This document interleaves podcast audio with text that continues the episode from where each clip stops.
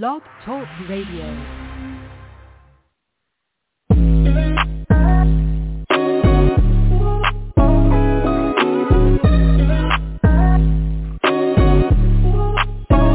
Welcome to the College2Pro.com NFL Draft Blast, the audio alternative for fans and NFL personnel to know NFL draft prospects.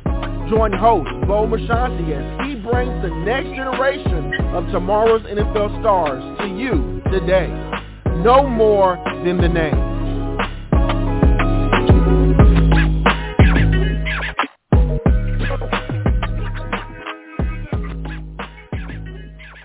Welcome back to another edition of the C2P. I'm your show host, Bo Marchionte. As always, we appreciate you stopping by. Stitcher, Apple Music, iTunes, Blog Talk Radio, all opportunities to download and listen to our featured guest. We have a fantastic young man today on the program. He hails from the national championship team of Alabama, and he was also the Patrick Mannelly Award winner for the nation's top long snapper, and that's none other than Thomas Fletcher. Um, Thomas, welcome to the program. How are you doing today? I'm doing great, man. Thank you guys for having me on. Uh, we appreciate you stopping by. And, you know, uh, knowing that you were coming on, um, we texted Jim Nagy, um, the executive director of the Senior Bowl, and he had some kind words to say about you. I said, hey, anything to add when Thomas comes on? He said, truly one of the coolest specialists we've ever scouted and been around. He's an awesome dude. So obviously you got a flair, a great personality to really galvanize guys and, and kind of be a lightning rod for positivity. Yeah, man. I mean, first off, you know, shout out to Jim Nagy for everything that he did in getting the Senior Bowl to happen. Uh, at one point during the season, I think a lot of us didn't believe that an opportunity like that was going to be a reality just because of everything that we had going on and the logistics of bringing 130, 150 guys from all different areas of the country down to Mobile and, you know, getting them on the field, getting them in a hotel together and giving us, you know, the opportunity that was remarkably beneficial to everybody who was a part of it. Uh, for, for him and his staff to pull that off was, was unbelievable. Uh, just a remarkable accomplishment on their part. And, you know, just can't say enough good things about, about Jim and about the people at the Senior Bowl first and foremost. But, uh, yeah, man, I mean, I've always just, I think a lot of people take football as something where they need to hide their personality. Um, but you know, from from my perspective, it's it's a game made up of people, of real people, and you know, people who want to have interaction with their players and players that want to have interaction with each other. So I've always, you know, tried to just stay true to myself and, you know, first and foremost be who I am and, you know, try and find ways where my personality can fit into to a program and can you know help the guys around me and help put us in a chance where we can win football games. So. Well, yeah, well, you've definitely been part of a program that uh, wins football games. I I think that's actually a, an understatement. You're you're a part of a program that wins national championships, and uh, I'm sure that's something you're going to always look back on and just be endearing forever, kind of relentlessly, uh, just awesome.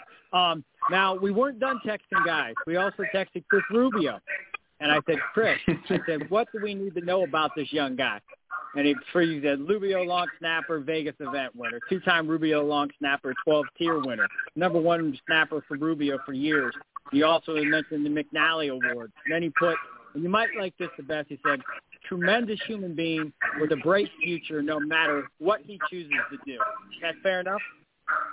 Yeah, Rubio has been nothing but but phenomenal for me. I mean, he really – you know, my my dad did long snap, and so that's kind of how I got introduced to it. But how I got introduced to it in a more professional sense was from Rubio, and I mean he's been huge for me in a snapping aspect, but also just off the field and being a mentor for me. And I mean he was you know one of the guys that you know gave me the advice to kind of let my personality out and you know show people you know who I was as a human being as well as a football player, but I mean Rubio is. I mean anybody listening to this who has a kid that you know wants to get into long snapping, isn't really sure how they're supposed to go about it, or wants to get evaluated and just kind of see you know where they compare to other guys. I mean he is by far the world's number one authority on uh, on long snapping and getting guys into college and, and, and stuff like that. And he was he was widely beneficial for me and my development and a huge, huge factor in, you know, my ability to come to the University of Alabama, which is something that, you know, I'll be thankful for forever. No question. Definitely, and and uh, you know, and again, Chris mentioned the same thing about you, how awesome it was to have you as a kind of a kid to, to teach and, and watch you blossom, and you've been able to do that. And you mentioned your dad long snapping. Was that something he had to convince you to do, or was that something you just wanted to do and kind of follow in his footsteps? Uh, it, it was a little bit of both. I mean, you know, I, I idolized the idea of it because my dad did it, and you know, naturally, as as sons, we look up to our parents, and you know, I I still look up to my dad today and what he does today. But you know, when I was a kid, I was I was the one kid that I knew that knew anything about long snapping, and you know, believe it or not, it's not super cool to your friends when you're eight or nine years old to be the kid that wants to long snap. So I was I was a little apprehensive to it at first, uh, but you know, once I once I got to the high school level, you know, you you want to play varsity football as quickly as you can play varsity football, and I was trying to figure out, you know, how how am I going to get my foot in the door? How am I going to have an effect on the betterment of the entirety of the program, not just you know at a freshman or a JV level.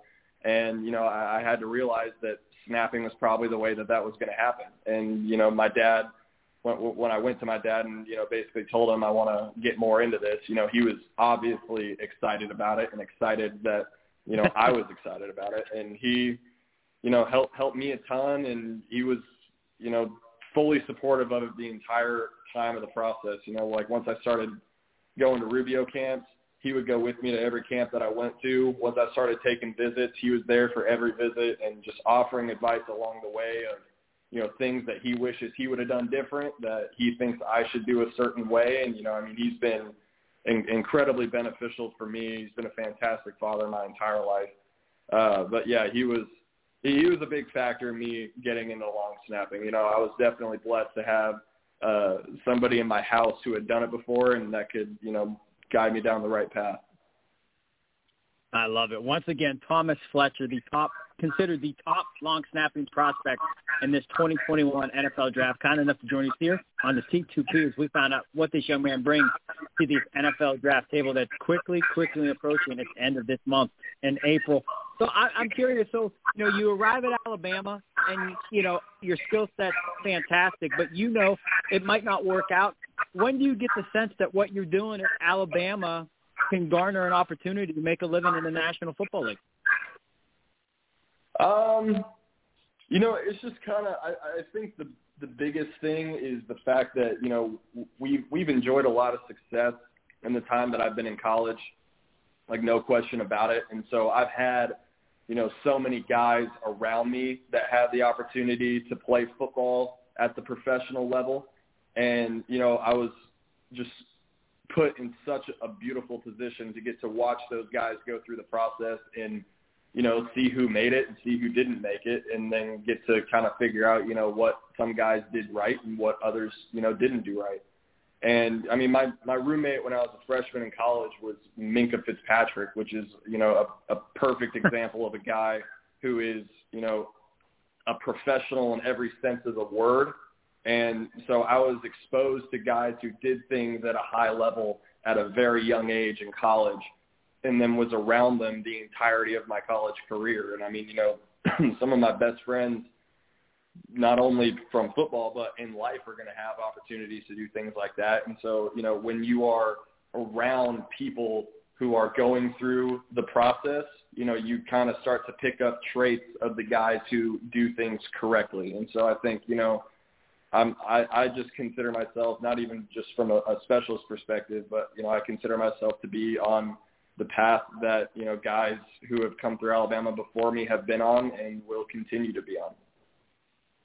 Excellent. And you know what? When we hang up, I'm going to have to text you because I cover the Steelers. So with Minkah up there, I'm going to have to, have to get a good, uh, fun story about Minkah that I can ask him about to get a story. Um, but for you, um, I mean, you don't have to mention the team, but I know earlier today you said you had a Zoom call. What's it like just, you know, letting teams know who you are and, and what do, what do you think are those hallmark home run abilities that they're going to fall in love with as a long, a long snapper that can get you drafted.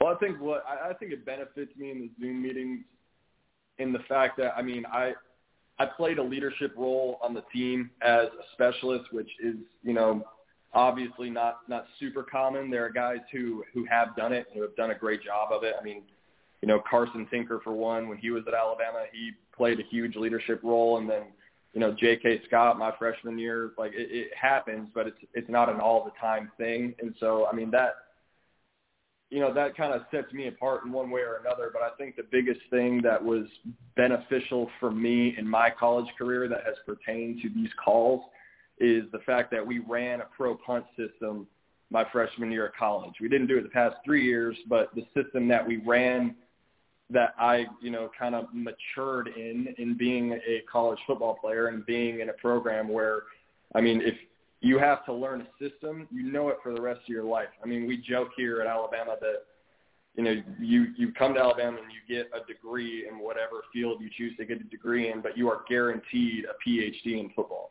And so I learned everything that I you know at that time. I'm not saying I don't have more to learn because I absolutely do, but you know I have at least the foundation of knowing the calls, knowing the protections, and you know knowing just I, you know a good word for it is foundation. Just having the foundation of knowing the calls, knowing the protection, knowing kind of how things go, knowing how fast the pace of the game is when you're running that type of punt system, and for me to be able to relay, you know, my knowledge about the game. Not that again, not that it is perfect, but that it is a foundational aspect of you know you know, my knowledge of the game and what I'm going to need to be doing going forward because in the National Football League, everybody runs that punt. So. And, and Thomas, I'm not saying this because you're on the program. Even if you hung hung up now, I would still say it. I think from the first two minutes into the show, I even I even showed I'll even show you I'll text you my notes because I always take notes when I do the shows. I said I even type I wrote down first guy that you mentioned the leadership role. That's the first thing I picked up is I got the sense that you were a leader, and I, you know, I'm not. I mean, we've been doing this for over ten years. I mean, you know, we usually get all the, you know, top long snappers on, but I've never had a kid come across in such a demeanor as yourself as. And I, I don't mean this to discredit the position, but like it really felt that you were an integral part of that team where you were a voice. I don't know that, but just that's my persona and my perception, the way you come across it. You were really a key piece, not only in terms of the position, but just again a voice in that locker room. Is that fair to say? Uh, I, I think my teammates would say that that was fair to say. I mean, you know, I you, you need to be careful in this position that you're not stepping on the toes of other guys because I mean you do play a minimal role on the field. I mean your your job is is very simple as a long snapper. It is to do your job. And you don't want to, you know, again, like I said, step on anybody's toes. But after the national championship game my sophomore year, where we had it was the most embarrassing game I've ever played in as a, as an amateur athlete. I mean, ever. Um, and I, I I saw a need for leadership more than anything. And you know, I I thought I like I had the belief in myself and I bet on myself that you know I had personality traits that could help and not necessarily you know you're not you're not going to be a, a stand up on the table rah rah type of guy but you know, I, I realized standing on the sideline watching that game that I couldn't go on the field and do anything miraculous, like score a touchdown, cause a turnover, do something to get us back in the game or to flip the momentum of the game. But in reflection over the couple of weeks following that game, I realized my best bet in the betterment of the organization as a whole was to have a positive effect on the people who could do miraculous things. And so I kind of made that, you know, a, a bit of a mission for me. And I went to Coach Saban and kind of, you know, asked for his blessing to do that because I, I absolutely believe in the importance of that. And, you know, I just, I, I kind of ran with it. And, you know, I had to learn things along the way, but, you know, I, I, I, I believe, I, I truly believe that my teammates would say that, you know, I, I had a positive effect on them and that, you know, every, everything that I did – was first and foremost for the betterment of the team and to try and put myself and everybody else in the best possible position I could to help us win games. No, excellent, Thomas. You've been a fabulous guest, and I, I am so glad that you came on and we got to kind of dive in and know you a little bit better. Because that's why we love having you guys on the show. And again, fabulous career. I think you've been able to accomplish everything that a player could do at your position. Before we let you go, though, we always like to have a little bit of fun. We call it three and out, just a few off the wall questions. You ready to take a shot with those? Yeah, let's do it.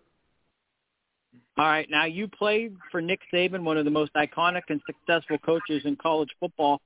Um, with that said, during practice, is there any quirky type habits that he has that you guys might irritate him? That you know he just has little pet peeves that you guys joke about, but you know that it'll get him going. Oh man, I mean, uh, not that we joke about because I mean, every everything we do, like I'll, I'll start it with this. Everything we do has to be to a particular standard. I mean, he demands that of everybody in the organization, and it is a huge part of why he has been as successful as he has been. But I would say the quickest way to upset Coach Saban in a practice is not wearing the right stuff at practice.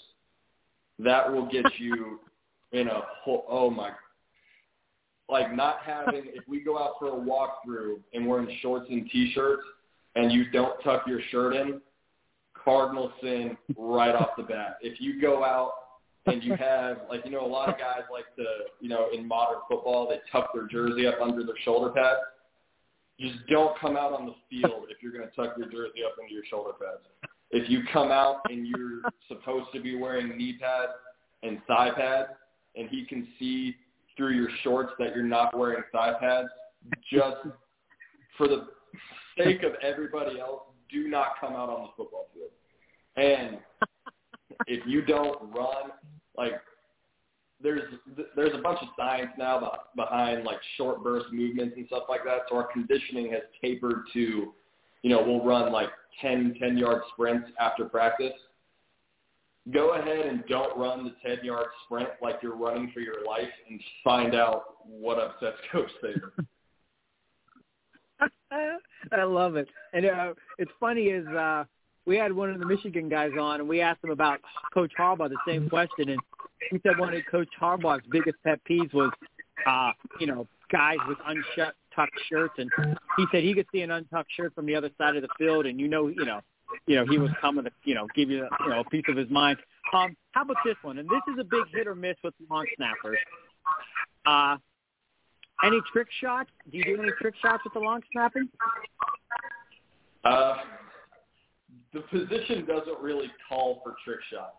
And like when you're in a game, I, I highly, highly encourage anybody who long snaps to not be like, oh, I'm going to do a trick shot when you're snapping in a game. But I mean, we'll we'll mess around at at practice, and I mean, we've got trash cans all the way around the field that have like the little opening in them with the the door that like when you push something into the trash can, the door opens and shuts back, and they're right okay. at like waist level. And so I'll snap balls into the trash can during practice, which I mean it helps on accuracy and everything, but it's also I mean, you know, fun to compete with the other snappers at practice and be like, you know, a we'll have the three of us snap, and you know, the first guy who gets it in the uh, trash can, the other two have to run half gassers after practice or something like that. Like put something on the line for it. But trick shots, not really. No. Yeah. So are you the Steph Curry of the trick shot or the distance shot to the trash can on the Bama roster? um, I love I love my my guys. I'm not gonna I'm not gonna come on and, and try and you know downplay their okay. ability. Fair enough, man. And the last one, as this draft dwindles down and the days get closer and closer, who's the best cook in your family, and what would you want that person to prepare to celebrate as you celebrate draft weekend? Ooh, best cook in my family is definitely my mom, and what I want my mom to make. Honestly, so like the, the the thing about my mom is like she doesn't cook by recipe. So she could make you pesto pasta six days in a row, and the recipe for the pesto pasta would change every single time she did it. It'd be good every time, but she would never use the same process to make the pesto pasta. So I, I would probably just like, I mean, you know, your your your your mom being your mom, she knows what her kids like to eat better than anybody. So I'd probably just ask her to surprise me, with something up. Excellent, man. Uh, when I say this, I what a pleasure to have you on and allow our audience to know who you are, and we'll be seeing your thing, and I'm sure we'll be seeing you do what you do best for a long, long time. But with that said, Thomas, stay blessed, stay hungry, stay humble, and we can't wait to see where you land at the end of this month. Awesome. I appreciate you guys having me on, man. I enjoyed it. Excellent. Once again, that is Thomas Fletcher, and I'm telling you, folks, I haven't had a guy I really that impressive come on a show in a while. I mean, he got to be one of the top guys we spoke to draft season. I think what we're prospect, I think 126 with this show. So I mean, what fabulous! And again, I've never had a long snapper come in and one every one that he he he was selfless in praise, just saying how much they helped him achieve what he wanted to. And again, that leadership role. I tell you what, this is a cat that you definitely want to keep an eye on. I can't wait to see this young man accomplish what he's going to do at the next level. And one thing about being a long snapper is you're not going to know about him because if he does his job perfectly, he's just going to snap the ball and go to the sideline. The only reason you're going to know about him if he has a bad snap, but that's not the case. I think he had. I don't think he missed a snap his entire career at Bama, but nonetheless, Thomas Fletcher, the standout from Alabama, kind enough to join us here on the C2P. This has been a C2P exclusive.